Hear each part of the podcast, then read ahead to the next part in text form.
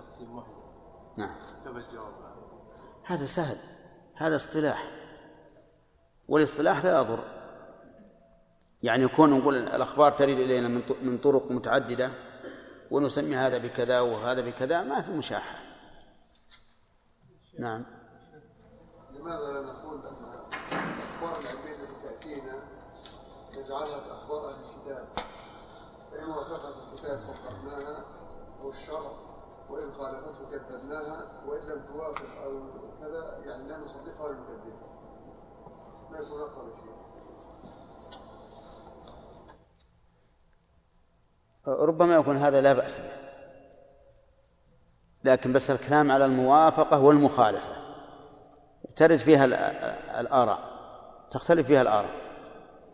فمثل من الناس من يقول إن القرآن يؤيد القول بدوران الأرض. ومن الناس من يقول إن القرآن يفند القول بدوران الأرض فيبقى المسألة مشكلة. سبحانك اللهم وبحمدك أشهد أن لا إله إلا أنت أستغفرك ما عنده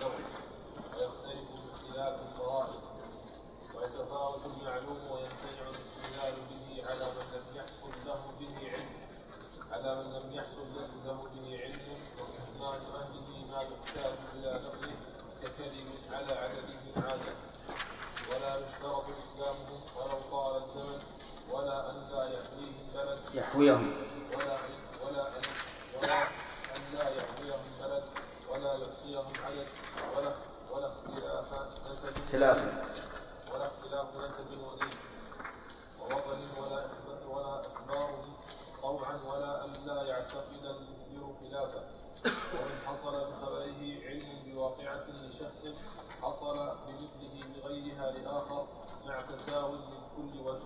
بسم الله الرحمن الرحيم المؤلف رحمه الله يقول من الخبر تواتر وهو في اللغة تتابع بمهلة واصطلاحا خبر عدد يمتنع معه لكثرته أن يتواطؤ على الكذب إلى أمر محسوس.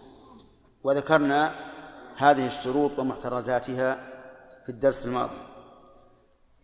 والحاصل بالتواتر علم ضروري. وبينا الفرق بين قولهم علم نظري وعلم ضروري بأن العلم النظري ما يحتاج إلى نظر وتأمل وتفكر حتى يصل الإنسان فيه إلى العلم والضروري ما لا يحتاج إلى ذلك. ثم إن المؤلف قال إن العلم الضروري يحصل عنده بفعل الله. وهذا مبني على إيش؟ على أن الأسباب لا تؤثر. والصواب أنها تؤثر لكن بما أودع الله فيها من القوى المؤثرة لا بنفسها.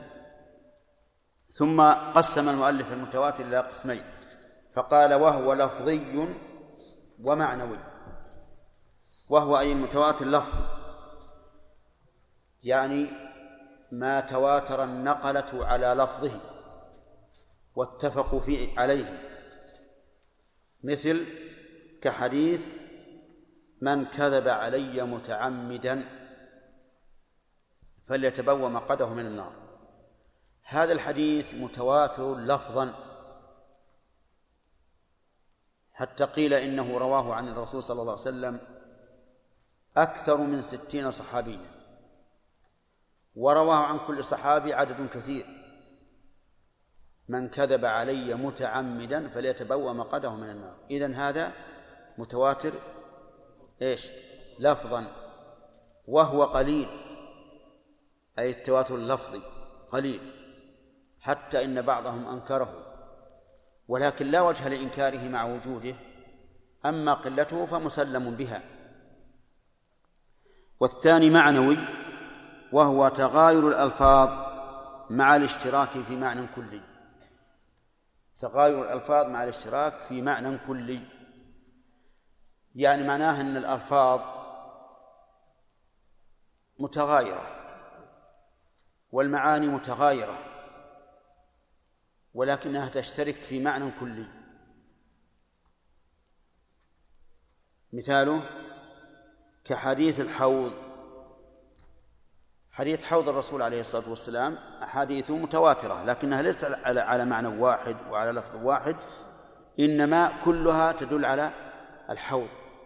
فمنها ما يصف الحوض طولا وعرضا ومنها ما يذكر من أين يستمد ومنها ما يصف ماءه ومنها ما يصف آنيته ومنها ما يصف الواردون عليه الواردين عليه وهكذا. إذا جمعنا كل هذه وجدنا أنها تشترك في معنى كلي. كذلك المسح على الخفين متواتر معنى. منها ما يذكر نفس المسح ومنها ما يذكر التوقيت ومنها ما يذكر الحال التي يمسح فيها الخف وما أشبه ذلك. لكن المهم كلها اتفقت على ثبوت مسح الخفين. طيب. وكذلك يقول سخاء حاتم. سخاء حاتم السخاء العطاء والكرم. وحاتم رجل مشهور من طي مشهور بالكرم. هذا لم يتفق الناس على أنه مثلا غداهم أو عشاهم. أو ما أشبه ذلك. لكن نقلوا عنه مسائل. كلها تنصب في أنه في أنه كريم. فمثلا لنضرب مثلا في كريم في وقتنا. جاء رجل وقال إني وفدت على فلان. فأهدى إلي شاة. وقال هذه تمتع بها في سفرك. ثم جاء الثاني. وقال وفدت على فلان فأعطاني مائة ريال وقال اشتري بها بنزينا. وجاء الثالث فقال وفدت على فلان فأعطاني فروة وقال تدفأ بها وجاء آخر فقال وفدت على فلان فأعطاني بندقية وقال صد بها وجاء الخامس وقال وفدت على فلان فأعطاني كيسا من الرز وجاء السادس وقال وفدت على فلان فأعطاني كيسا من السكر وجاء السادس وقال وفدت على فلان السابع وقال وفدت على فلان فأعطاني قطع غيار للسيارة متعطلة. نعم. وقال, وقال وجاء الثامن وقال وفدت على فلان فأعطاني مهرا أتزوج به وهكذا. الآن هذه القضايا هل اتفقت في شيء واحد؟ لا كل شيء لا. هذا أعطاه كيس وهذا أعطاه قطع غيار وهذا أعطاه مال. لكن المعنى الكلي اتفقت عليه. كل هذه الوقائع تدل على أن الرجل كريم. إذا يقال فلان كريم قد قد تواتر كرمه. تواتر لفظي ولا معنوي؟ معنوي.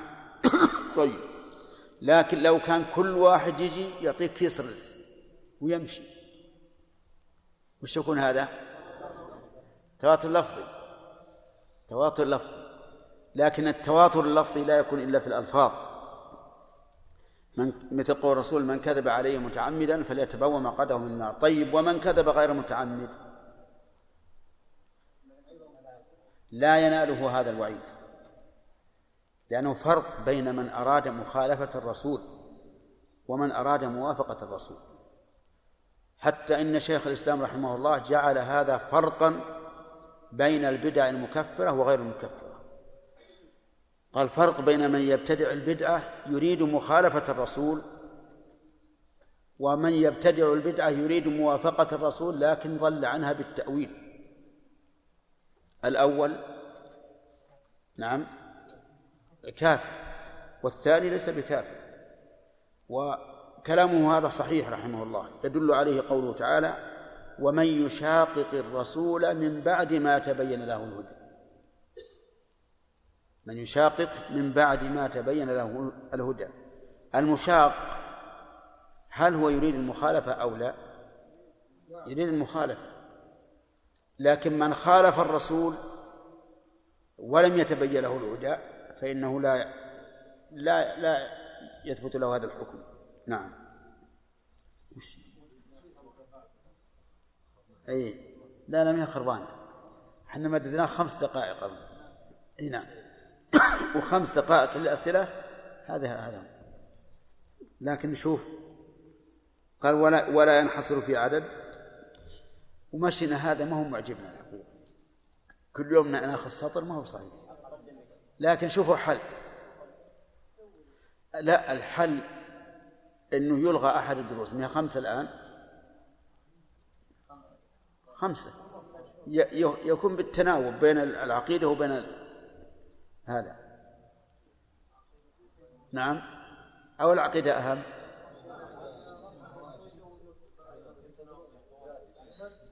نعم. يا جماعة تملون أخاه. نعم. نعم.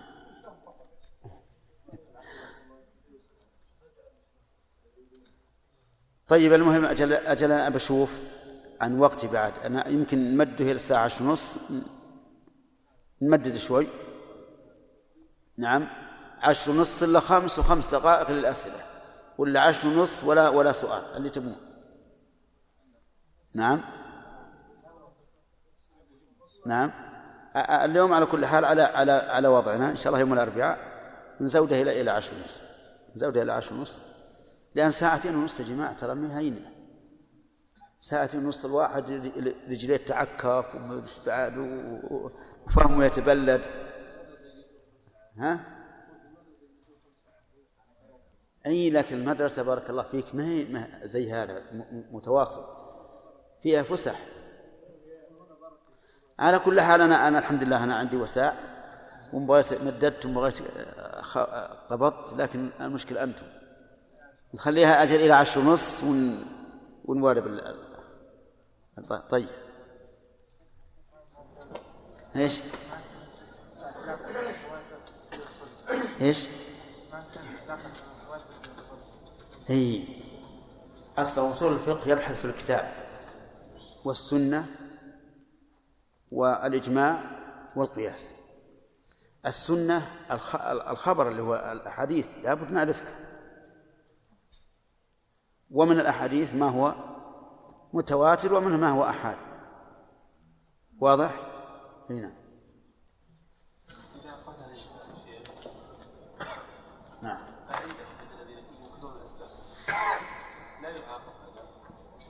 لا. هذا سؤال محرج. يقول عند الذين لا يثبتون الأسباب إذا قتل شخص آخر إذا قتل شخص شخصا آخر فهل يقتل؟ القاتل لأن القاتل سيقول لم يحصل الموت بي بفعلي حصل بفعل الله. وش ما على هذا تورد عليه. لكن فقها لا يرون هذا لا بد أن يقتل. لكن يلزمهم أن يقول إذا كان ليس بفعله إلا إذا قالوا نعم الذي حصل بفعله الأمارة. الأمارة التي هي أمارة موت هذا الرجل. نعم. نعم. كيف الأسباب السيئة؟ نعم. هم هم يرون يرون الجبر ويقولون إن الله ما ليس فيه شيء سيء بالنسبة له. يفعل ما يشاء. لا, لا لحكمة. نعم.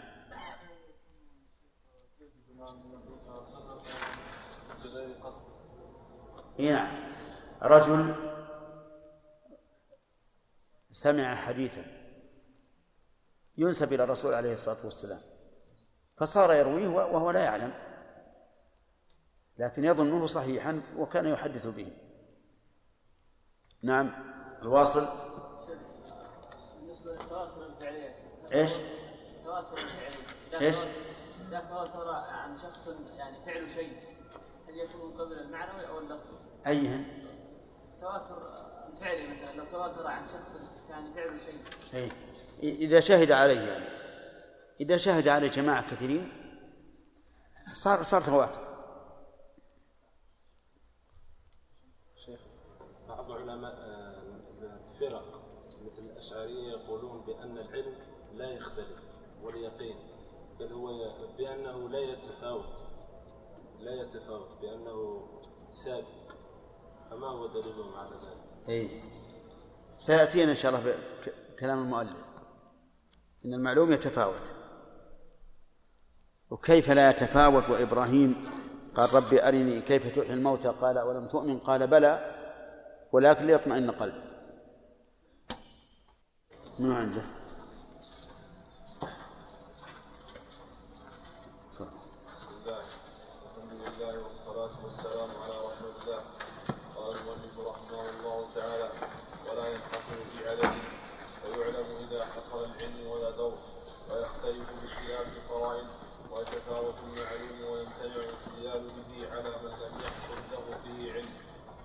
عن أهله ما يحتاج إلى نقله ككلم على عددهم عادة عادة.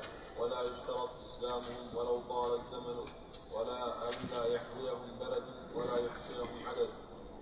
ولا اختلاف نسب ودين ووطن ولا إخبارهم طوعا ولا ألا يعتقد المخبر خلافه.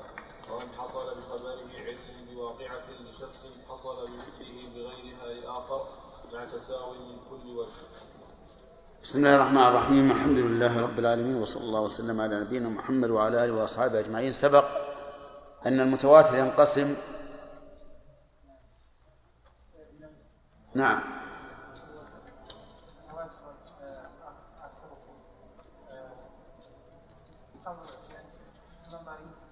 كيف؟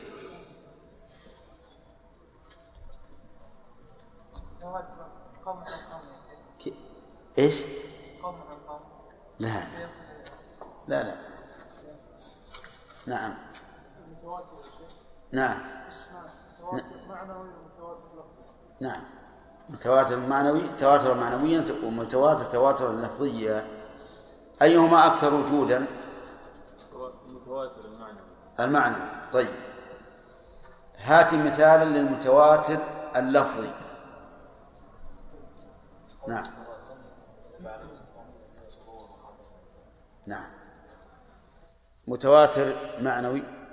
حديث الحوض. نعم. حديث الحوض والمسح على الخفين هل هناك آه، نظم معروف أو منقول؟ ها؟ كيف يكون معروف ومنقول ولا تحفظ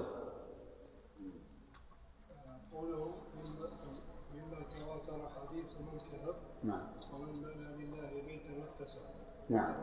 ورؤية جماعة وحظ ومسح خفين وهذه أحسنت. لماذا مثل المؤلف بسخاء حاتم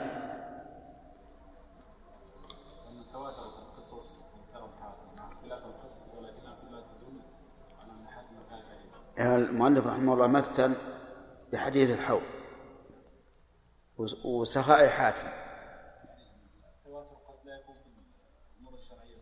أي نعم. أن التواتر قد لا يكون في الأمور الشرعية قد يكون في الأمور الحسية أو ما يجري بين الناس. يقول مالك رحمه الله وهو متى الدرس اليوم ولا ينحصر في عدد.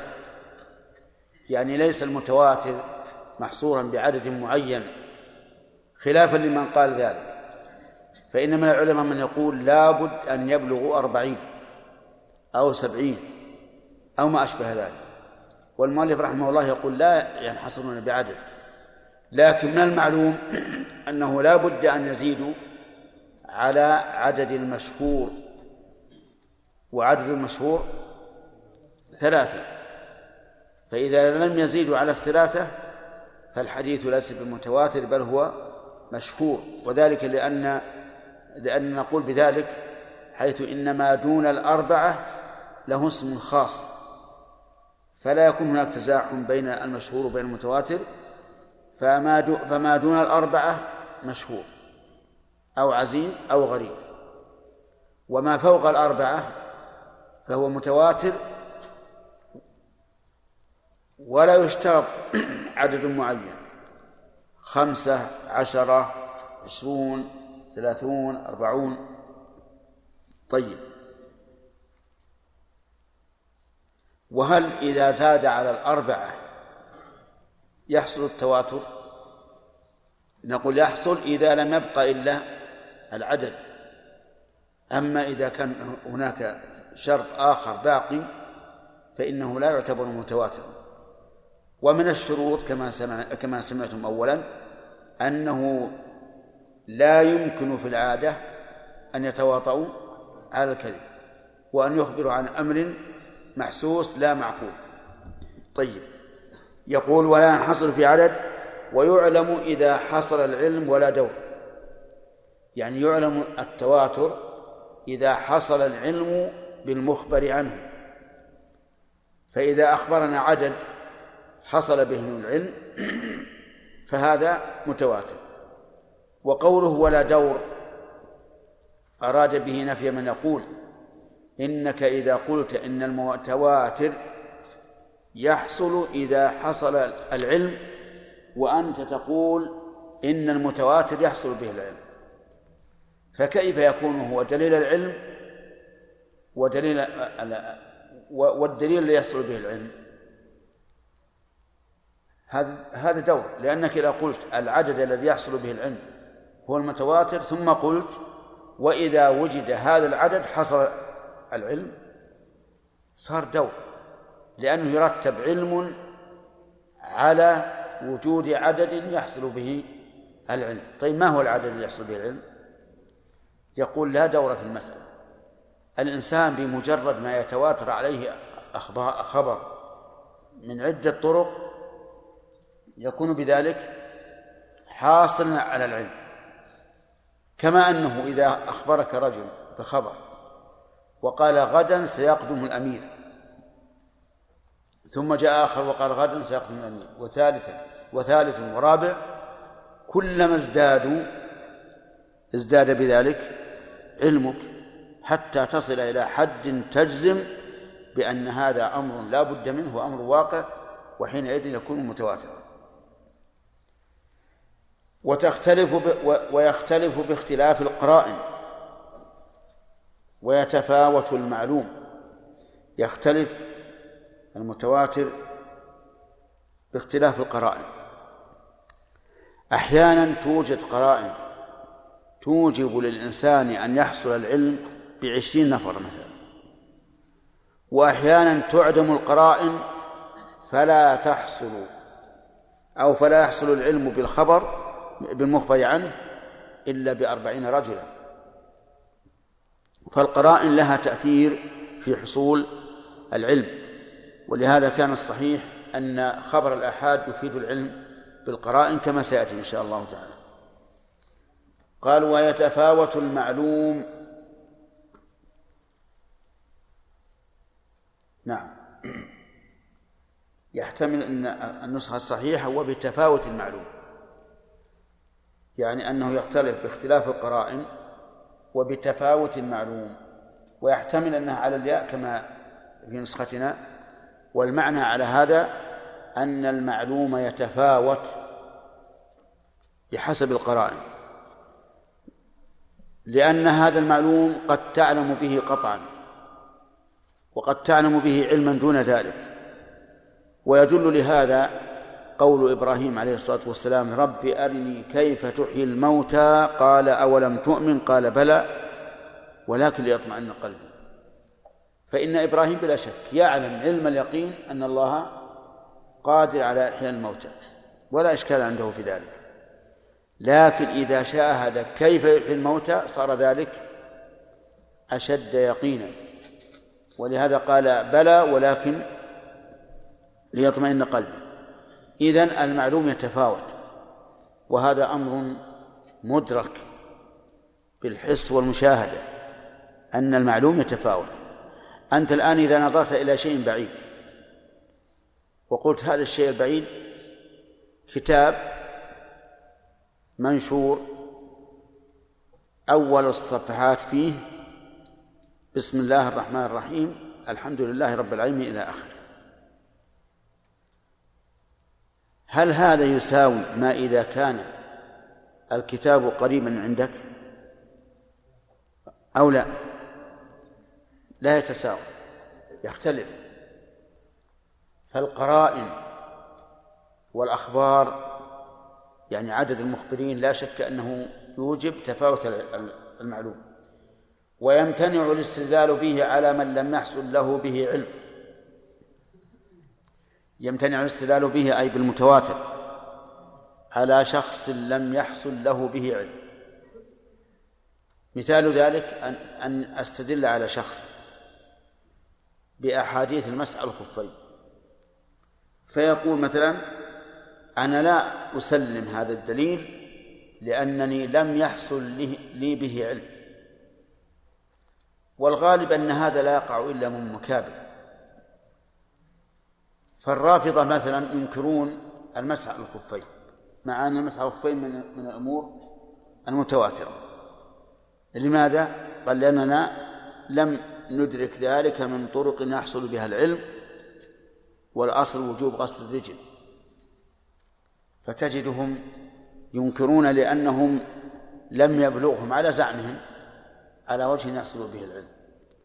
فالاستدلال بالمتواتر لا يمكن أن أن تلزم به الخصم إلا إذا كان يدرك من هذا المتواتر ما تدركه بحيث يعلم كما علمت.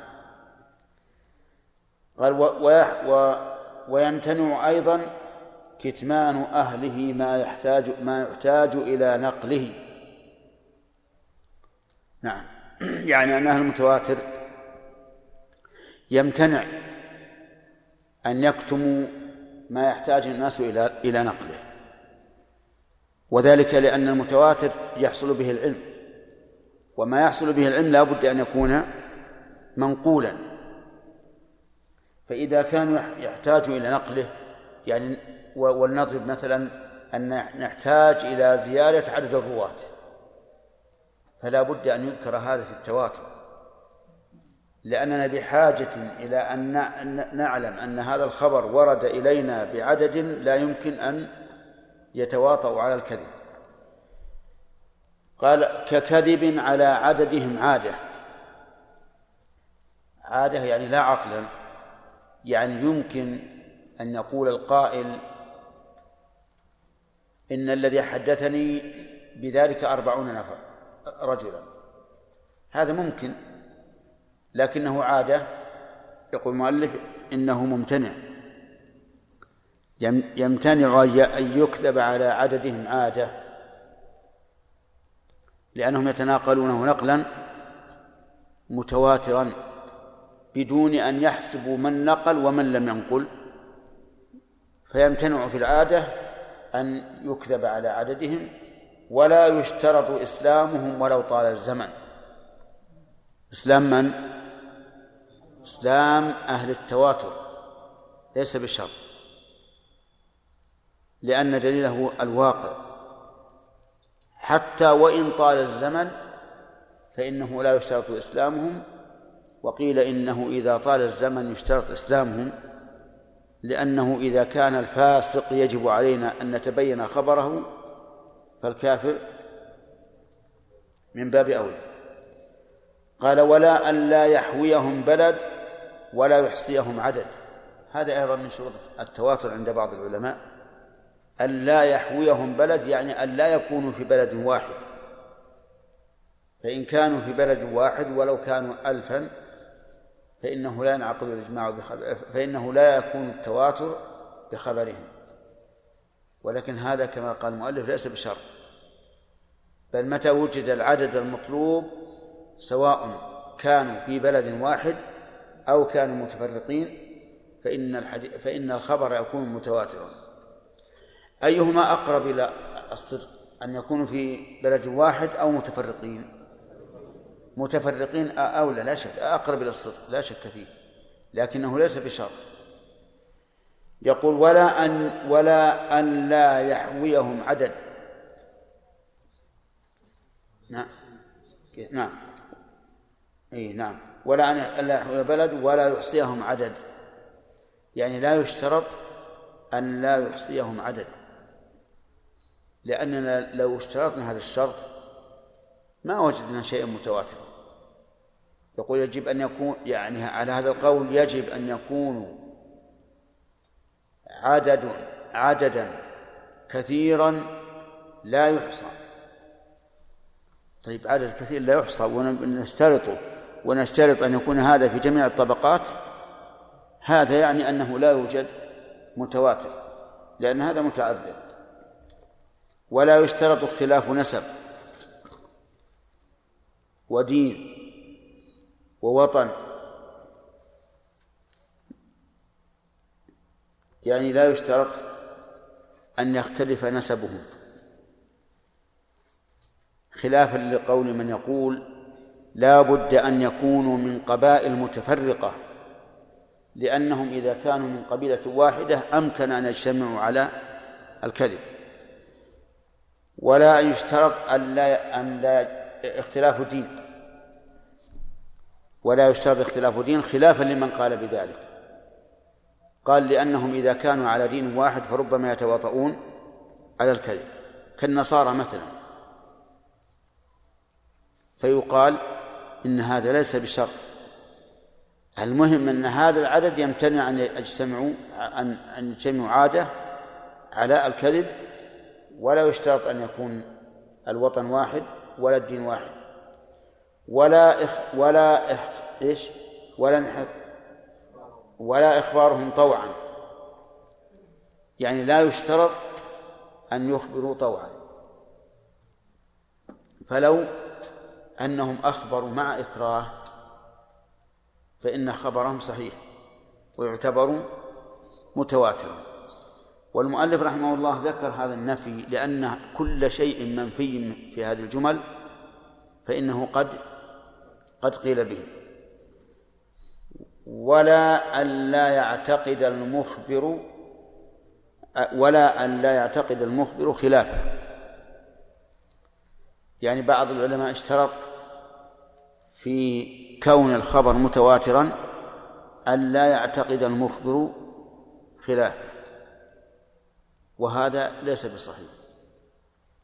بل نقول إن الخبر يكون متواترا إذا تمت الشروط سواء كان المخبرين ممن يعتقدون خلاف ما قالوا أو ممن يعتقدون وفاقهم. ومن حصل بخبره علم بواقعة لشخص حصل بمثله بغيرها لآخر مع تساوي من كل وجه.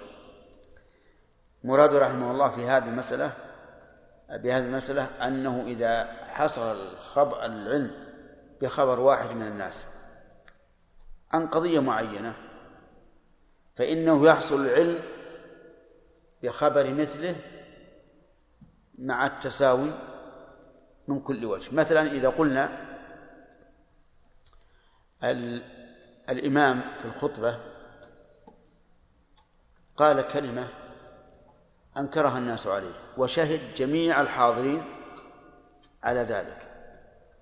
فإن هذا العدد الذي شهد بما ذكر شهد بأنه بأن الخطيب قال كذا وكذا. إذا جاءت قضية أخرى غير آه، شهد بها غير المخبرين الأولين فإنه يحصل العلم بهم.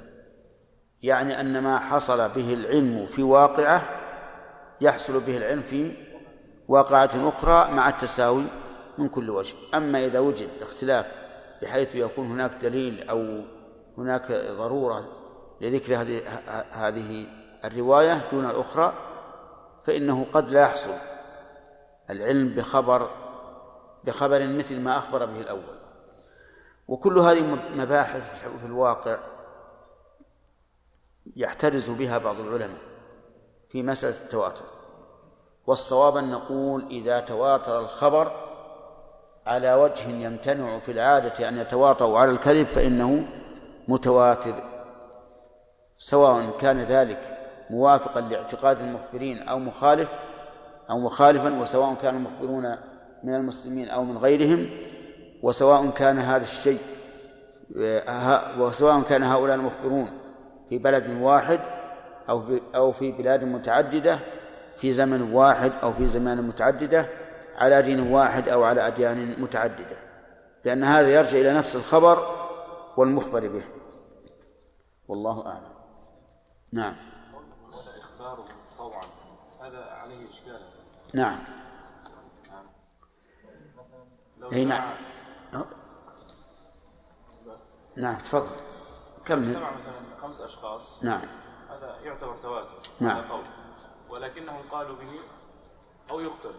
نعم. فقالوا بهذا القول. هل قلنا يمتنع في العادة أن يتواطوا على الكذب. وهذا في العادة إذا قيل لهم إما أن تقولوا كذا وكذا وإلا قتلناكم. هذا في العادة لا تحل تواطؤهم على الكذب. يدخل في عمومه لكن يربط بالأولى. أهم شيء الشروط الأولى. نعم. نعم. نعم. لا لا لا. مراده إن, إن العدد ما يشترط عدد معين. متى أخبرنا عدد يحصل بهم العلم فهذا هو التواتر. فقيل كيف تقول يحصل بهم العلم وأن تقول إن إن المتواتر يفيد العلم؟ هذا دور. يعني ما أفاد العلم أفاد العلم. فيقال لا دور لأن هذا في في في الطريق المثبت للخبر. ثم العلم الآخر الثاني هو ثمرة هذا الخبر. نعم. حمد. يلا إيش عندك؟ هل يشترط للتواتر البلوغ؟ إيش؟ يشترط للتواتر البلوغ والأمنية ما هو بشرط البلوغ. إلا إذا إذا خفنا أن يتواطؤوا على الكذب. مثل الصبيان هؤلاء يتواطؤون على الكذب فهذا لا يكون متواترا. نعم. ويمتنع الاستدلال به على من لم يحصل له به نعم هل يستفاد من هذا انه ما يكون متواتر وما يكون غير متواتر لبعض الناس يكون متواترا لبعض الآخر هذا يدل على ذلك. يدل على أنه قد يكون متواتر عندك غير متواتر عند الآخرين. أو يكون الآخر له شبهة في أصل الخبر بحيث يقول هذا مبني على الاعتقاد لا على محسوس انتهى الوقت. ها؟ اي لا يشترط الساوي اي نعم. لأن بعض العلماء يقول إذا طال الزمن فلا بد من إسلامهم باحتمال أن يتغير أي زمن؟ زمن الزمن بين اتفاقهم على هذا الخبر وبين وصولهم اليه هذا؟ ما قرأ؟ وهو ما عدا مستيفيد مشهور وهو زاد. مستفيض مشهور مستيفيد مشهور وهو زاد ما زاد. ما زاد نقلته على ثلاثة. ويفيد علما نظر- نظريا. وغيره يفيد يفيد الظن فقط. الظن. الظن فقط. ولا مع قرينة إلا إذا نقله أحد أئمة متفق عليه من متساوية فتلقى بقبول تلقي طرق بالقبول. بس. بسم الله الرحمن الرحيم. قال المؤلف رحمه الله تعالى الفتوحي في كتاب مختصر التحرير. فصل ومن الأخ ومن الخبر آحاد قوله من الخبر من هذه التبعيض. وذلك أن من الخبر ما هو آحاد ومنه ما هو متواتر. وسبق الكلام على المتواتر. أما الآحاد فإنه أوسع من المتواتر وآحاد جمع واحد وأصلها أوحاد ولكن لعلة تصريفية صارت آحاد. والآحاد فسره المؤلف هنا بقوله وهو ما عدا التواتر إذن فالآحاد هنا تعريفه بما عدا التواتر. عندكم التواتر أو المتواتر؟ التواتر. تعريفه بما عدا التواتر تعريف اصطلاحي ليس مطابقا لللفظ من حيث اللغة لأنه لو طابق اللفظ من حيث اللغة لكان الآحاد ما نقله واحد فقط. لكن لا مشاحة في الاصطلاح. فإذا قلنا إن الآحاد ما عدا المتواتر أو ما عدا التواتر دخل فيه ما نقله ثلاثة وأربعة وخمسة وستة إذا لم يصل إلى حد التواتر. ولهذا قال فدخل مستفيض مشهور وهو ما زاد نقلته على ثلاثة. هذا من أقسام الحديث باعتبار طرقه إلينا المستفيض والمشهور وهما بمعنى واحد على رأي المؤلف وجماعة أن المشهور والمستفيض معناهما واحد ثم إن المشهور أو المستفيض ينقسم إلى قسمين أحدهما مشهور اصطلاحي والثاني مشهور لغوي. فالمشهور الاصطلاحي ما ذكره المؤلف ما زاد نقله نقلته, نقلته على ثلاثة.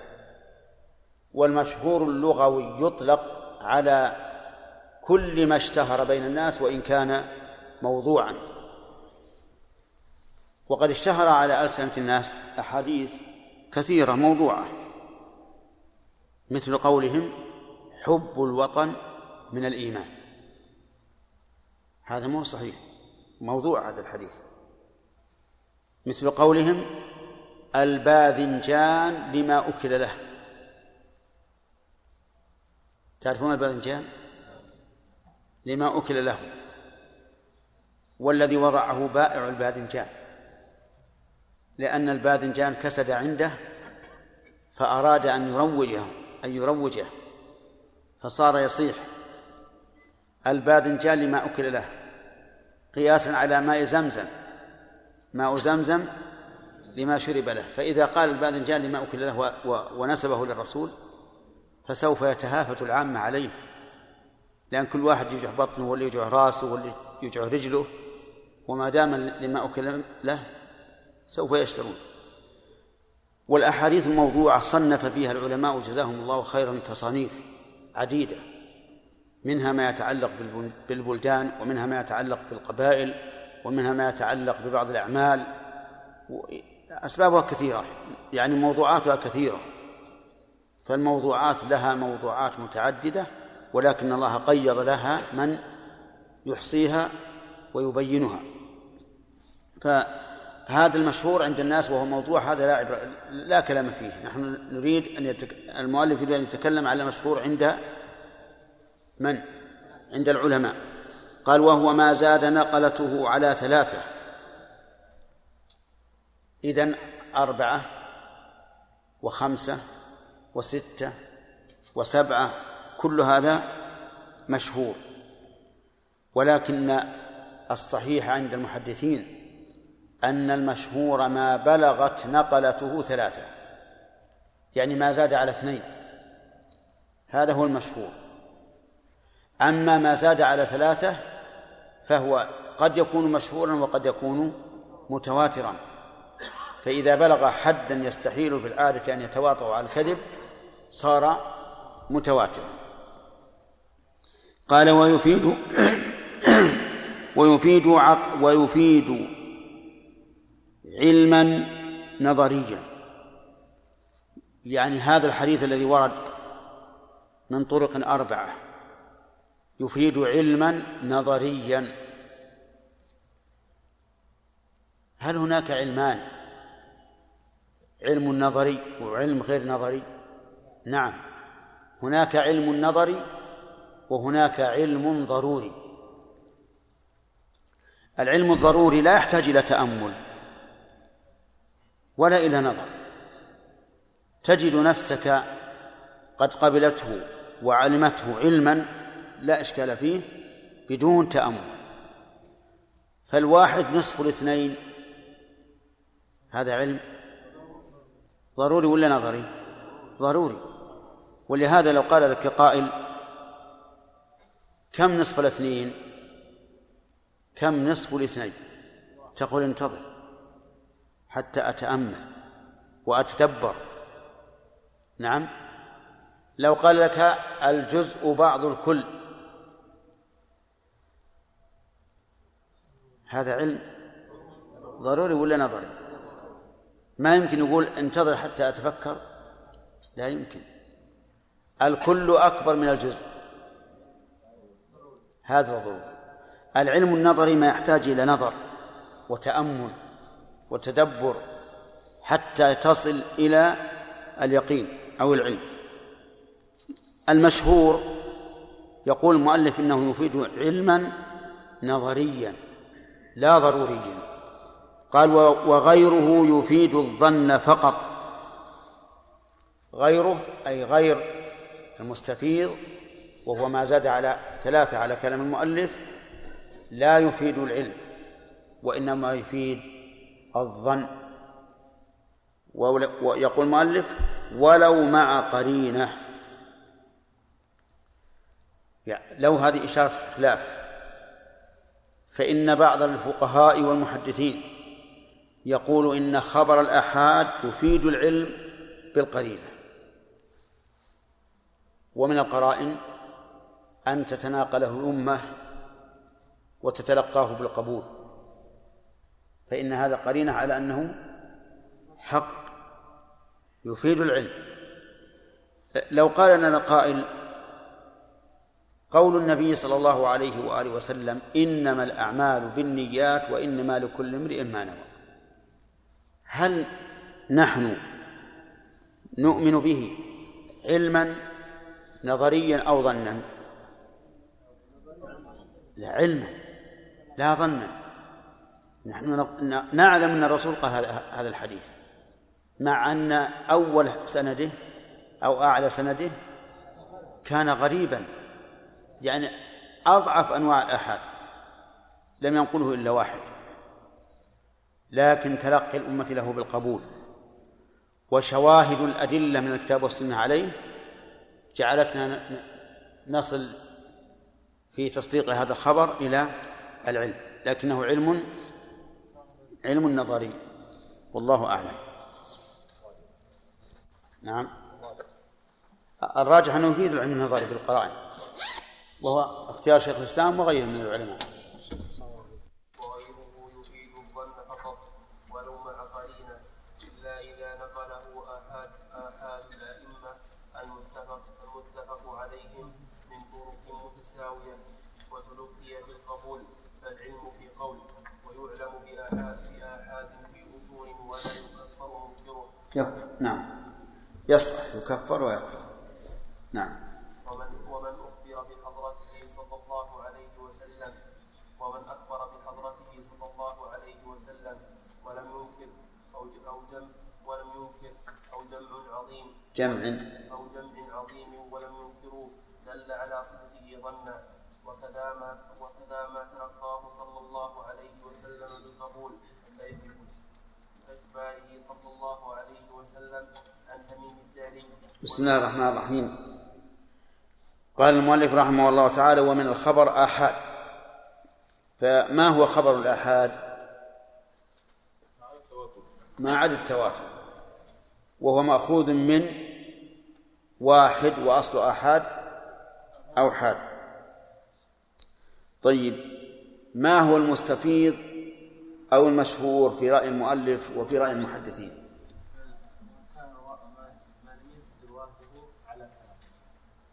كيف؟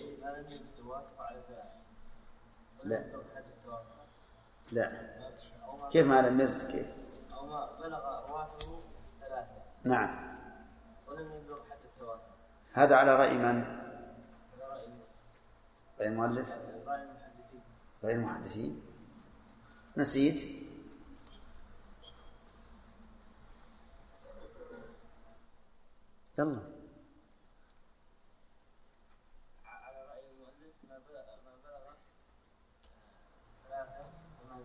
زين وعلى المحدثين.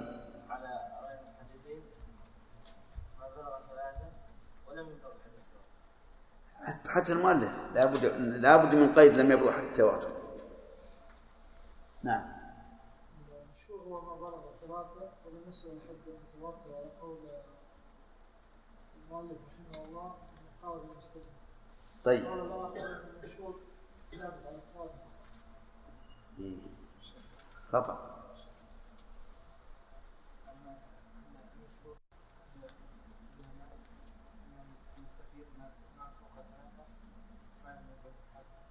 هذا على رأي من؟ ما فوق الثلاثة ولا يمسح التواتر. هذا رأي الجمهور. ورأي الأقل لا ننكر أي شيء مؤلف إيش؟ قلنا رأي مؤلف أنه أنه فوق ثلاثة إذا ما لم يصل التواتر طيب وعلى رأي المحدثين أنه من الثلاثة فما فوق بشرط لا يبلغ حد التواتر. صحيح يا جماعة؟ كيف لا؟ نعم لا. طيب ما زاد على اثنين كيف؟ وش يصير؟ ما زاد على اثنين هو الثلاثة. نعم؟ المؤلف يقول ما فوق الثلاثة وعلى هذا فالثلاثة عند المؤلف لا يسمى مشهورا ولا مستفيضا. وعند المحدثين يقولون ما بلغ الثلاثة فالفرق الآن بالثلاثة. الثالث على رأي المؤلف ليس ليس مشهورا وعلى المحدثين مشهور. وما زاد على الثلاثة أو على أكثر من الثلاثة فهو باق على على اسمه مشهورا ولكنه بشرط أن لا يصل إلى حد التواتر. طيب الأربعة يسمى ما نقله أربعة يسمى مشهورا على رأي المؤلف وعلى رأي المحدثين. وما نقله ثلاثة فقط فهو عند المحدثين مشهور وعند المؤلف لا ليس بمشهور. لكن المحدثون يقولون الواحد غريب. والاثنان عزيز والثلاث ثلاثة مشهور ومستفيض. مشهور ومستفيض. ولا فرق بينهما هذا ما رجحه صاحب النخبة في نخبة الفكر طيب. ماذا يفيد المشهور أو المستفيض؟ هل يفيد الظن أو العلم؟ نعم. كيف علم ما يمكن علم ظنية لأن الظن خلاف العلم.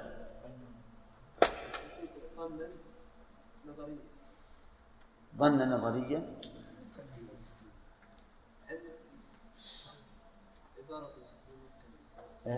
تأكد. علما نظريا. طيب ما ما معنى قوله علما نظريا؟ وهل هناك علم غير نظري؟ نعم. نعم. تمام. يعني الذي لا يحتاج إلى نظر. إلى نظر. صحيح. طيب.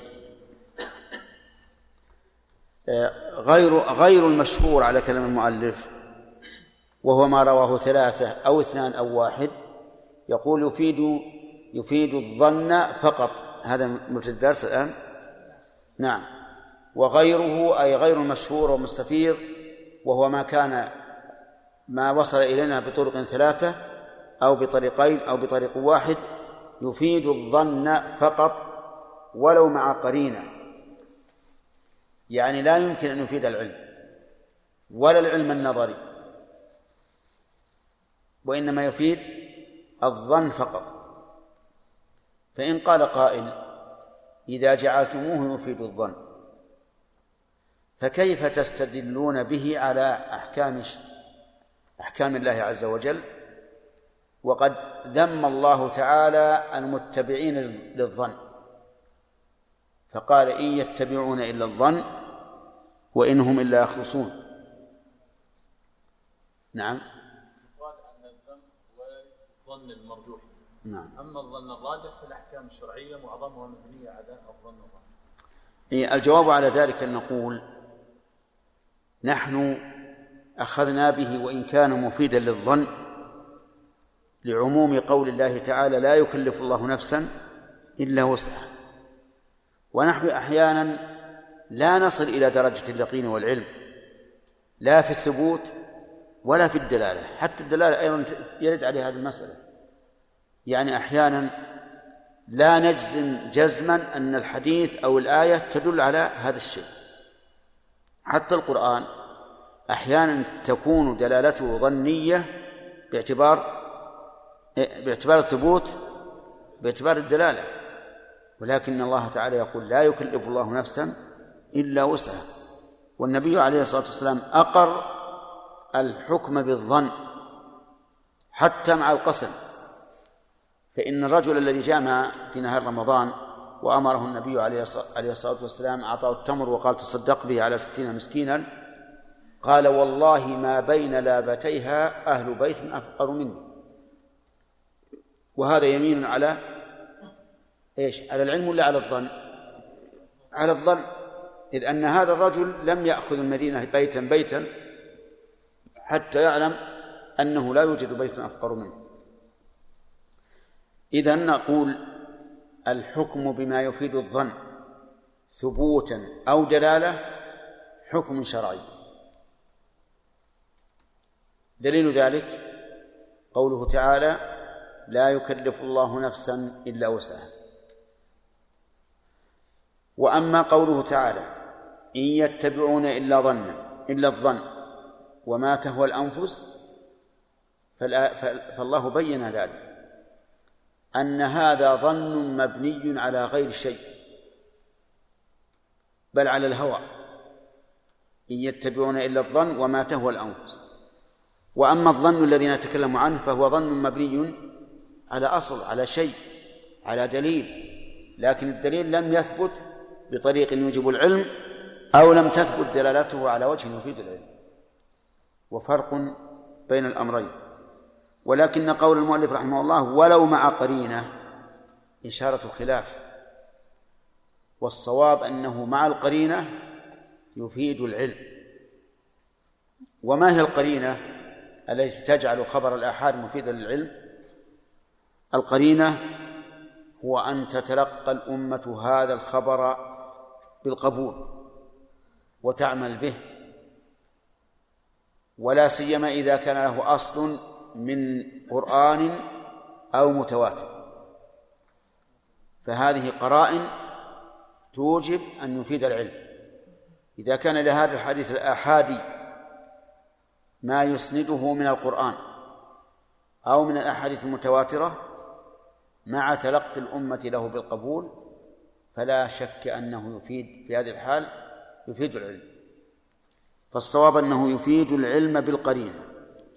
لكن المؤلف رحمه الله ذكر مسألة هي قرينة في الواقع قال إلا إذا نقله آحاد الأئمة المتفق عليهم من طرق متساوية وتلقي بالقبول فالعلم يعني فإنه يفيد العلم في قول.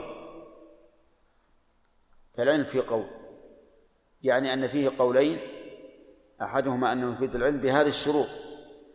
أولا الناقل آحاد الأئمة. كالإمام أحمد والإمام مالك والبخاري ومسلم ومن شبههم. الثاني المتفق عليهم يعني دون المختلف فيهم لأن من الناس من يرى أن هذا الراوي إمام وآخرون يرون أنه ليس بإمام. والمؤلف اشترط أن يكون من الأئمة المتفق عليهم. من طرق متساوية أيضا. لا تختلف. فإن كانت مختلفة بأن يكون في بعضها ما هو شاذ أو منكر وما أشبه ذلك أو منقطع أو فيه راو مجهول فإنه لا يفيد العلم. الشرط الرابع نعم آه، وتلقي بالقبول. فإذا اجتمعت هذه الشروط الأربعة فإنه يفيد العلم أيضا وليس متفقا عليه في هذا العلم بل في قول. في قولين قول يعني لا يرجع أحد القولين على الآخر لأن هذا اصطلاح رحمه الله. أنه إذا قال في قول فالاتحاد القولين في القوة. والصواب ما ذكرناه أولا أن خبر الآحاد وإن لم يكن بهذه الشروط التي ذكر المؤلف إذا وجدت قرائن تدل على صدقه فإنه مفيد للعلم. ولكن العلم الذي يفيده علم نظري لأنه يحتاج إلى نظر وتأمل بخلاف العلم الضروري الذي يستفاد بالتواتر وعلى آله وصحبه أجمعين ومن أخبر بحضرته صلى الله عليه وسلم ولم ينكر أو جمع ولم ينكر أو جمع عظيم ولم ينكروا دل على صدقه ظنا وكذا ما تلقاه صلى الله عليه وسلم بالقبول كإخباره صلى الله عليه وسلم عن تميم الداري وإخبار شخصين عن قضية يتعذر عادة تواطؤهما تواطؤهما عليها أو على كذب وخطأ. بسم الله الرحمن الرحيم قال المؤلف رحمه الله تعالى في بيان الأخبار والبحوث فيها وقد أفاض المؤلف رحمه الله في الكلام على الأخبار وقسمها إلى متواتر وإلى أحاد وذكر الخلاف في أخبار الأحاد هل تفيد العلم النظري بالقرائن أو لا؟ وذكرنا أن الصحيح أنها تفيد. وهو ذكر أنها تفيد لكن بشروط. وإذا نقله أحاد الأئمة المتفق عليهم من طرق متساوية وتلقي بالقبول فالعلم في قول. والصواب أنها تفيد العلم بالقرائن وإن كانت عن طريق واحد لا عن طريق الأئمة. وذلك لأن العلم وصف يحصل للإنسان بكل ما يقوى على عنده أنه حصل به. ولهذا لو أخبرك رجل بخبر وهو عندك ثقة حصل لك من العلم بخبره ما لم يحصل فيما لو أخبر به أحد سواه. يقول ومن أخبر بحضرته صلى الله عليه وسلم. ها؟ أي طيب. قال ويعمل بآحاد في أصول ولا يكفر منكره. هذه مسألة مهمة. يعمل بخبر الآحاد في الأصول. الأصول هي تطلق على الأخبار العلمية. والفروع على الأحكام العملية. الأخبار العلمية هل يعمل فيها بخبر الآحاد؟ يعني لو أخبرك واحد من الناس بخبر من الأصول فهل تعمل بخبره؟ يرى المؤلف أنك تعمل بخبره. فمثلا في في صفات الله عز وجل صفات الله من علم الأصول. فهل إذا جاءنا حديث صحيح أخرجه البخاري ومسلم لكنه لم يروى إلا عن طريق الآحاد هل نقول إنه يعمل به أو لا؟ نعم يعمل به وجوبا. لقول الله تبارك وتعالى وما آتاكم الرسول فخذوه وهذا وإن كان في الفيء وهو القسم قسم الغنائم فكذلك ما آتانا من علوم الشرع يجب علينا أن نأخذه. وقال من يطع الرسول فقد أطاع الله. وقال يا أيها الناس قد جاءكم الرسول بالحق من ربكم فآمنوا خيرا لكم. والأدلة على وجوب خبر على وجوب قبول خبر الواحد كثيرة في الأصول. بل إن الرسول عليه الصلاة والسلام يرسل الرجل الواحد يدعو إلى الأصول وهو واحد ويجعل ذلك حجة على من بلغه وهذا يدل على وجوب الخبر العمل بخبر الآحاد في الأصول. هل إذا أرسل إلى كسرى أو قيصر أو غيره أو غيرهما هل يرسل جماعة بالكتاب أو واحدا فقط؟ يرسل واحدا فقط وهذا يدل على العمل بخبر الأحاد في الأصول خلافا لأهل البدع المعطلة. أهل البدع المعطلة يقولون لا عبرة بخبر الواحد ولا يعمل بخبر الآحاد في الأصول. وحجتهم أوهى من قولهم. يقولون لأن الأصول يجب فيها القطع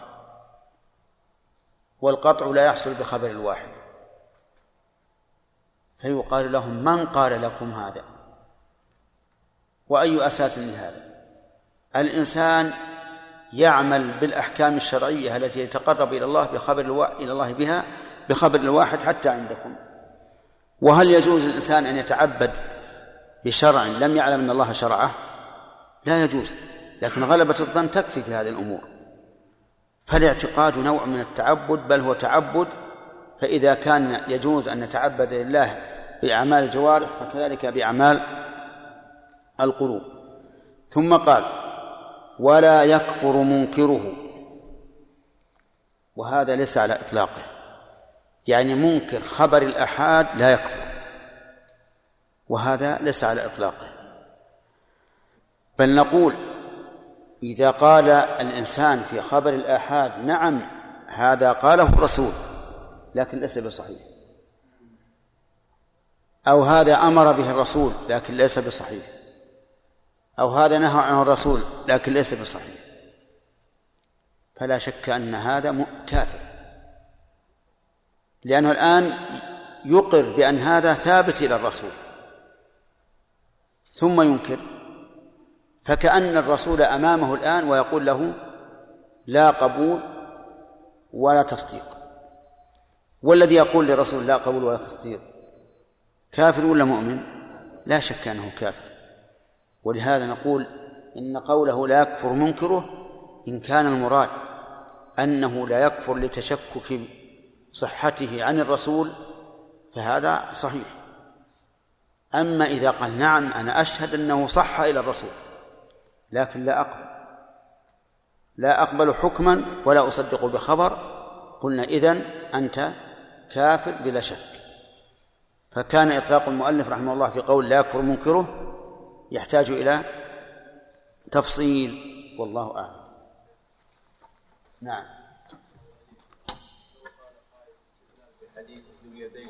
نعم. صلى الله عليه وسلم لم بقوله كان الصحابة نعم. لو كان أخذ الخبر الواحد مستقر بذلك لأخذ النبي صلى الله عليه وسلم قول أي نعم لأن يقين ذي اليدين معارض بيقينه بيقين الرسول. لأنه قال لم أنسى ولم تقصر. فتعارض عنده الآن ما استقر في نفسه وما قاله هذا الرجل فطلب الترجيح. شرح. اقرا اقرا اللي بيشرح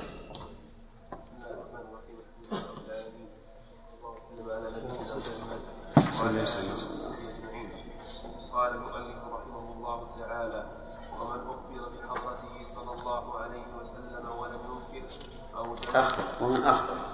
ومن أخبر بحضرته صلى الله عليه وسلم ولم ينكر أو أو جمع عظيم ولم ينكروا دل على صدقه ظنا إذا تلقاه صلى الله عليه وسلم بالقبول كإخباره صلى الله عليه وسلم عن تميم الداري وإخبار شخصين عن قضية يتعذر عادة تواطؤهما عليها أو على كذب وخطأ. بسم الله الرحمن الرحيم. قال رحمه الله تعالى ومن أخبر بحضرته صلى الله عليه وآله وسلم ولم ينكر. الفاعل في قوله ولم ينكر يعود إلى النبي صلى الله عليه وسلم. فهذا يدل على صدقه ظنا. يدل على صدقه ظنا. لماذا لا نقول إنه يدل على صدقه جزما؟ لأن الرسول صلى الله عليه وسلم لا يقر على خطأ. قالوا الاحتمال أن الرسول عليه عليه الصلاة والسلام اعتمد على خبره فقط وهو خبر واحد وخبر الواحد يفيد الظن. ولكن ينبغي أن يقال إنه يفيد القطع إنه يدل على صدقه قطعا لأن النبي صلى الله عليه وآله وسلم معصوم من أن يقر على خطأ. فإذا أخبر أحد بحضرة الرسول عليه الصلاة والسلام ولم ينكره الرسول عليه الصلاة والسلام فإنه يدل على صدقه. واحتمال أن الرسول آه، أحسن به الظن وصدقه. واحتمال أن الرسول غفل ولم يدر ما يقول هذا خلاف الأصل فلا يعول عليه ولا يكون مانعا من القطع بصدقه. أما إذا أخبر أمام بحضرة جمع عظيم ولم ينكروه فهذا نعم نقول إنه يدل على صدقه ظنا لأن هذا الجمع غير معصوم من الإقرار على الخطأ. فلو أن شخصا من الناس جاء إلى جمع عظيم ولم يقدره المؤلف بعدد ولكن يرجع في ذلك إلى العرف وأخبر بخبر ولم يكذبه أحد فإن هذا يدل على صدقه ظنا لا جزما. لاحتمال أن كل واحد من هؤلاء الجمع أحسن به الظن. وليس وليس هؤلاء الجمع هؤلاء الجمع هم الأمة كلها حتى نقول إن هذا إن هذا إجماع والإجماع حجة بل هم جمع عظيم لكن وراءهم جموع عظيمة لم تسمع الخبر. فلهذا نقول إنه يدل على صدقه ظنا. وكذا قال وكذا ما تلقاه صلى الله عليه وآله وسلم بالقبول. كإخباره صلى الله عليه وسلم عن تميم الداري هذا كالذي قبله. أن أن ما تلقاه الرسول عليه الصلاة والسلام بالقبول. وعلمنا أن أن الرسول صلى الله عليه وسلم تلقاه. فإنه يفيد إيش؟ أنه صدق جزما. لأن الرسول عليه الصلاة والسلام لا يتلقى خبرا كذبا أبدا. فنقول يدل على صدقه جزما. وقولك إخباره عن تميم الداري يشير إلى حديث الجساسة الذي رواه مسلم وهو حديث طويل ذكره مسلم في آخر صحيحه. قال وإخبار شخ وإخبار شخصين عن قضية يتعذر عادة تواطؤهما عليها أو على كذب وخطأ ولو انفرد. نعم. كذلك إخبار شخصين عن قضية. قصة مثلا كل واحد منهم حدث بها ويتعذر أن يتواطأ عليها أو أن يتواطأ أو أن يتواطأ على كذب. عندكم خطأ. وخطأ. شوف الشرح. ها؟ اقرأ. وكذا إخبار شخصين عن قضية يتعذر عادة تواطؤهما عليها أو على كذب كذب وخطأ. قاله ابن مفلح في أصوله مقتصرا عليه من غير خلاف. قال في شرح التحرير والظاهر أنه من تتمية كلام الشيخ تقي الدين فإنه عقبه كلاما ولم نرى هذه المسألة في غير هذا الكتاب. انتهى. على كل حال إذا أخبر الشخصان عن قضية معينة ويتعذر في العادة ما هو في العقل؟ أن يتواطأ عليها ويصوغاها من عند أنفسهما أو أن يكذبا في نقلها. فإن هذا أيضا يفيد الظن يفيد الصدق ظنا. يفيد الصدق ظنا. ولا نقول إنه يفيد الصدق قطعا لأن خبر اثنين لا يبلغ حد التواتر. نعم. ثم قال ولو انفرد مخبر فيما تتوافر الدواعي فيما تتوفر الدواعي على نقله. وقد شاركه خلق كثير فكاذب قطعا. نعم. لو انفرد مخبر عن هذا الخلق الكثير في أمر تتوافر الدواعي على نقله. فإنه كاذب قطعا. ولا حاجة أن نبحث ونفكر. لو أن رجلا قال إن الخطيب يوم الجمعة نزل في أثناء الخطبة وذهب وتوضأ ورجع. فسألنا أهل المسجد. قلنا هل هذا صحيح؟ قالوا ما رأينا شيء ما رأينا شيء ماذا يكون؟ كاذب قطعا؟ نعم. لكن الرجل هذا صادق يعني من, من أصدق الناس وأوثق الناس. وقال رأيته نعم. نعم. نقول الآن إما أنت نائم ورأيت في المنام أنه ذهب وتوضأ ورجع أو الجماعة كلهم نائمون ولم يكن مستيقظا إلا أنت وأيهما أقرب؟ الأقرب الأول لا شك. كل أهل المسجد جمع كثير. لا يعلمون بهذه القضية التي تتوافر الدواعي على نقله. نعم. هذه بعيدة. نقول هو كاذب قطعا. فأما لا فأما ما لا تتوافر الدواعي على نقله مثل أن يقول إن الخطيب في أثناء الخطبة تعبت عينه فلبس المرآة. نعم. هل يكون كاذبا؟ لا. لماذا؟ لأن مثل هذا لا ينتبه له عادة. لا ينتبه له عادة. أو قال مثلا إن الخطيب في أثناء الخطبة نزل المرآة من عينه. هذا أيضا لا تتوافر الدواعي. على نقله لأن الناس لا يهتمون به. أما أن ينزل من المنبر ويذهب ويتوضأ ويرجع ويكمل الخطبة هذا لا شك أن الدوافع أن الهمم تتوافر على نقله والدواعي. طيب لو قال إنه في أثناء الخطبة والناس انت يعني في الخطبة دخل الملك. دخل الملك. وتقدم إلى الصف الأول فصار وراء الإمام. فسألنا أهل المسجد قالوا ما رأينا شيئا. إيش يكون؟ كاذب قطعا ولو كان عدلا.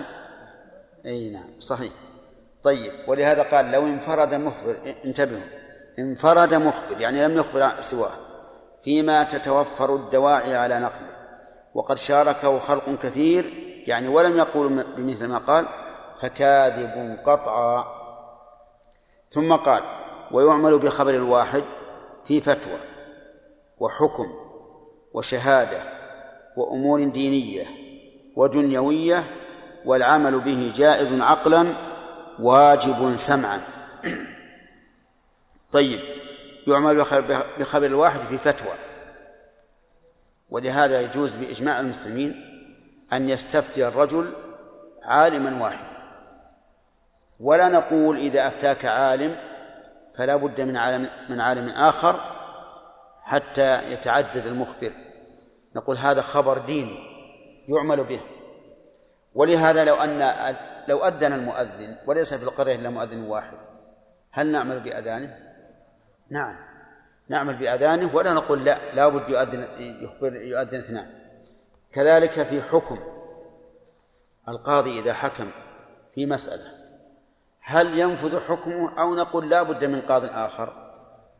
ينفذ. كذلك الشهادة.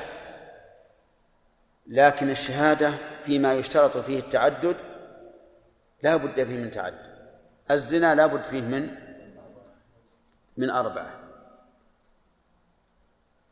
الأموال لا بد فيها من رجل وامرأتين أو رجلان أو رجل أو رجلين أو رجل ويمين المدعي المهم أن الشهادة فيما لا يشترط فيه التعدد يكتفى فيه بخبر الواحد.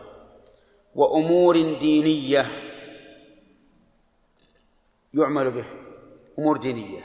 يعني قال لك الرجل هذا إن السلع نقصت اليوم أو زادت أو جلب للسوق كذا وكذا لا لا أنا ذهب. دينية قال لك مثلا إنك صليت خمسا. أو أو سلمت قبل أن تتم الصلاة. وما أشبه ذلك يعمل. أو هذا الماء نجس. أو هذا الماء طهور. أو هذه القبلة. أو ما أشبه ذلك. هذا يعمل أيضا بخبر الواحد في الأمور الدينية. الدنيوية كذلك والمثال سبق.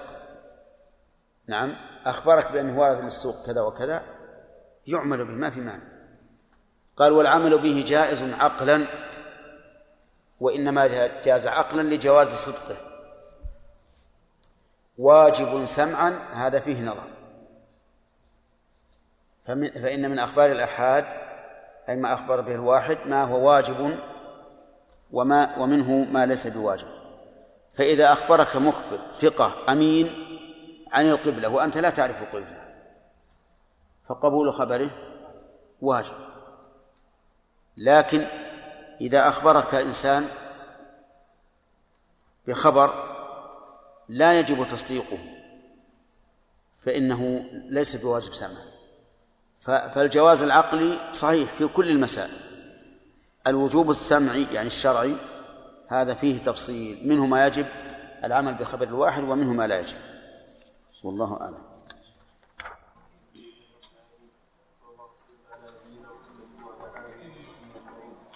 قال رحمه الله تعالى الرواية لا يختص بمعين ولا فيه ولا عند الحكام الشهادة ومن شروط راو عقل وإسلام وبلوغ وضبط وعدالة ظاهرا وباطنا ومن روى بالغا مسلما عدلا وقد تحمل صغيرا ضابطا أو كافرا أو فاسقا قبل وهي صفة راسخة في النفس تحمل على ملازمة التقوى والمروءة وترك الكبائر ومنها غيبة ونميمة والرذائل بلا بدعة مغلظة. بسم الله الرحمن الرحيم. قال رحمه الله تعالى فصل الرواية.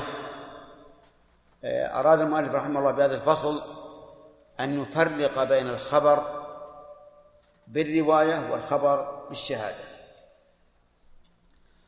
يقول الرواية إخبار عن عام لا يختص بمعين. هذه الرواية إخبار عن عام لا يختص بمعين. فيقول مثلا قال النبي صلى الله عليه وآله وسلم كذا. حدثني فلان بكذا. عن فلان عن فلان عن فلان عن النبي صلى الله عليه وسلم. لا يختص بمعين. لأنه حكاية حال. حتى لو فرض أن القضية قضية معينة فإنه لا لا ينفي أن يكون ذلك رواية. فلو أن أحدا روى حديثا فيه قصة جرت لشخص معين فهي رواية وليست بشهادة. كرواية حديث عمر أن ابنه طلق زوجته وهي حائض. هذا هذا هذه رواية في قضية معينة وهو عبد الله ابن عمر ومع ذلك نسويها نسميها رواية لأنها إخبار عن قصة وقعت. وقد يكون تكون الرواية إخبار عن معنى عام. قال النبي صلى الله عليه وسلم إنما الأعمال بالنيات. وقال من من استيقظ فليستنثر ثلاثا وما أشبه ذلك. هذه عام. قال ولا ترافع فيه ممكن عند الحكام. يعني الرواية ما فيها ترافع. والشهادة فيها ترافع. يترافع الخصمان إلى القاضي ثم يدلي أحدهما بشهود. قال وعكسه الشهادة. فالشهادة إخبار عن خاص يختص بمعين ويمكن فيه الترافع إلى الحكام. ويشترط في الشهادة ما لا يشترط في الرواية كما سبق منها أنه لا يقبل في الشهادة إلا الرجال إلا ما استثني وأما الرواية فيقبل فيها الرجال والنساء. ثم قال ومن شروط راو عقل وإسلام وبلوغ وضبط وعدالة ظاهرة وباطنة. كم هذه؟ عقل وإسلام وبلوغ وضبط وعدالة. خمسة شروط. فقوله عقل ضده الجنون فالمجنون لا تقبل روايته. لأنه لا حكم لقوله ولا لفعله أيضا. وإسلام فالكافر لا تقبل روايته أداء لأنه متهم. وبلوغ فالصغير لا تقبل روايته أداء. فإن تحمل كبيرا وأداها صغيرا لم تصح. إن تحمل كبيرا وأداها صغيرا لم تصح طيب إن تحمل صغيرا وأداها كبيرا صحت كما سيأتي. طيب إذن الإسلام شرط للأداء لا للتحمل. البلوغ شرط أيضا للأداء لا للتحمل. فلو تحمل صغيرا وأدى كبيرا قبلت روايته. وضبط الضبط هو أن يضبط ما رأى ما روى بقلبه أو بقلمه يعني الكتابة ومعنى الضبط ألا يخطئ كثيرا فيما فيما نقل. وليس المعنى ألا يخطئ أبدا لأنه لا يمكن لأحد أن لا يخطئ أبدا لكن ألا يخطئ كثيرا. والخطأ في الرواية ثلاثة أقسام. القسم الأول من غلب خطأه على صوابه فهذا لا يقبل لأنه سيء سيء الحفظ. والثاني من غلب صوابه على خطأه غلبة ظاهرة بحيث لا يخطئ إلا واحد في المئة. فهذا ضابط تام الضبط. والثالث من غلب صوابه على خطئه لكن ليس بتلك الغلبة الكثيرة فهذا خفيف الضبط. والرابع من استوى خطأه وصوابه فهذا لا ضبط عنده. إذن الضبط هو أن ترجح أن يرجح جانب الإصابة على جانب الخطأ فإن ترجح كثيرا فهو تام الضبط وإن ترجح قليلا فهو خفيف الضبط. وإن لم يترجح فهو سيء الحفظ. وهو أيضا درجات. طيب آه، ضبط. وما معنى الضبط؟ الضبط أن يؤدي ما تحمله على الوجه الذي تحمله. هذا الضبط أن يؤدي ما تحمله على الوجه الذي تحمله. قال وعدالة. وعدالة وهي في اللغة الاستقامة. وسيأتي تعريفها في اصطلاحا في كلام المؤلف. لكن ظاهرا وباطنا يعني يشترط أن يكون عدلا ظاهرا وباطنا. فإن كان عدلا ظاهرا فاسقا باطنا لم تقبل روايته. يعني في الظاهر يظهر للناس أنه رجل ملتزم. يقوم بالواجبات ويدع المحرمات. لكن في الباطن ليس كذلك. فإن روايته لا تقبل. مثال ذلك رجل يتظاهر بالصلاح لكن بلغنا من خبر مؤكد أنه في بيته يشرب الخمر. فهذا عدل إيش؟ ظاهرا لا باطنا. فلا تقبل روايته. ثم قال ومن روى بالغا مسلما عدلا. ومن روى بالغا مسلما عدلا وقد تحمل صغيرا ضابطا أو كافرا أو فاسقا قبل. طيب هنا ذكر أن من تحمل وهو كافر أو تحمل وهو فاسق أو تحمل وهو صغير ثم أدى بعد الكبر وبعد الإسلام والعدالة فإنه يقبل طيب ومن تحمل مجنونا ثم أدى عاقلا ليش؟ أليس كالصغير إذا إذا بلغ؟ لا لأن المجنون لا تمييز له والصغير له تمييز وقد تحمل صغيرا ضابطا أو كافرا أو فاسقا قبل. ولكن الصغير لا بد أن يكون في سن يمكنه التحمل. واختلفوا في السن الذي يمكن أن يتحمل فيه.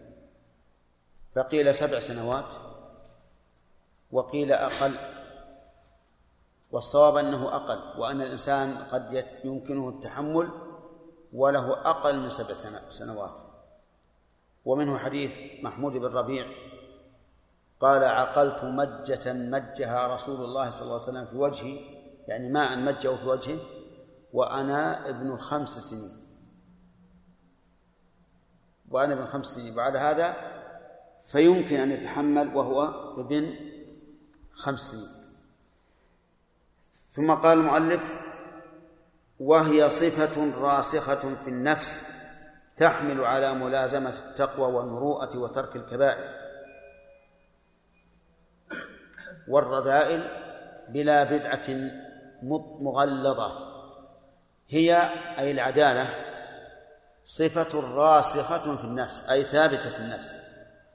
تحمل أي تحمل الإنسان على ملازمة التقوى والمروءة. وترك الكبائر. وعلى هذا فالصغائر إذا لم يصر عليها لا تخرجه عن وصف العدالة. ولهذا قال تحمل على ملازمة التقوى وأن يكون دائما متقيا لكن الصغيرة لا يفسق فيها بمجرد الفعل فلا تكون خارمة للتقوى. كذلك تحمل على ملازمة المروءة والمروءة شيء فوق التقوى لأن التقوى في حق الله والمروءة فيما بين الناس. وما هي المروءة؟ قال العلماء المروءة فعل ما يجمله ويزينه واجتناب ما يدنسه ويشينه مثل أن يسير مع الناس كسيرهم بهدوء وطمأنينة وثياب معتادة. نعم هذه مروءة. أما إذا خالف ما عليه الناس فهذه ليست ليست مروءة لو خرج للناس مثلا أصلا وهو ممن اعتادوا آه لباس الغتر خرج أصلا نعم وخرج مدلع يعني فاتح جيبه وخرج معه عصا يخبط بها الأرض نعم وقام يمشي بالناس. فهل يعتبر هذا مروءة أو لا؟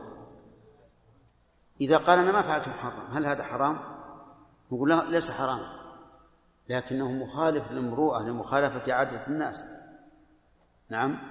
طيب خرج إلى الناس يمشي في الأسواق ناسفا غثرته على كتفه.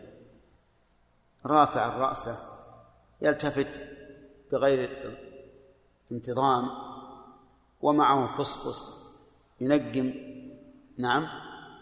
هل هذا مروءة ولا غير مروءة؟ ها؟ غير مروءة خلاف المروءة. مع أنه لو قال لنا هل هذا حرام قلنا ليس حرام. لكنه خلاف المروءة.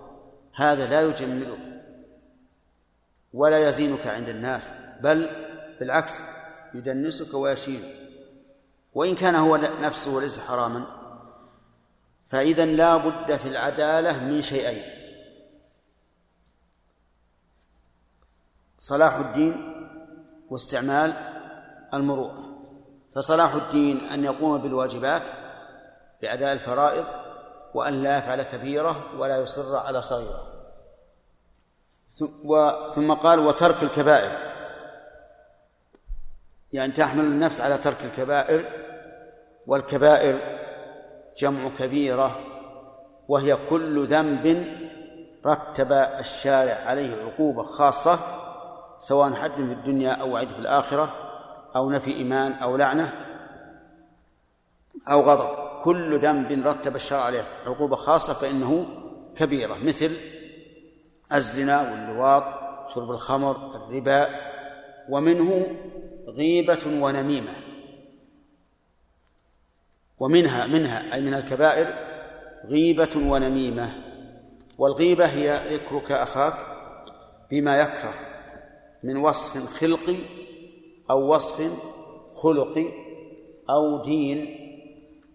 فإن كل هذا غيبة فلو قلت فلان القصير فلان الأعمى فلان الأعرج فلان الطويل جدا وما أشبه ذلك فهذا يعتبر غيبة لأنك ذكرت أخاك بما بما يكره. طيب فإن كان فيه ما ما ذكرت فهذه غيبة وإن لم يكن فيما ذكرت فهذا بهتان.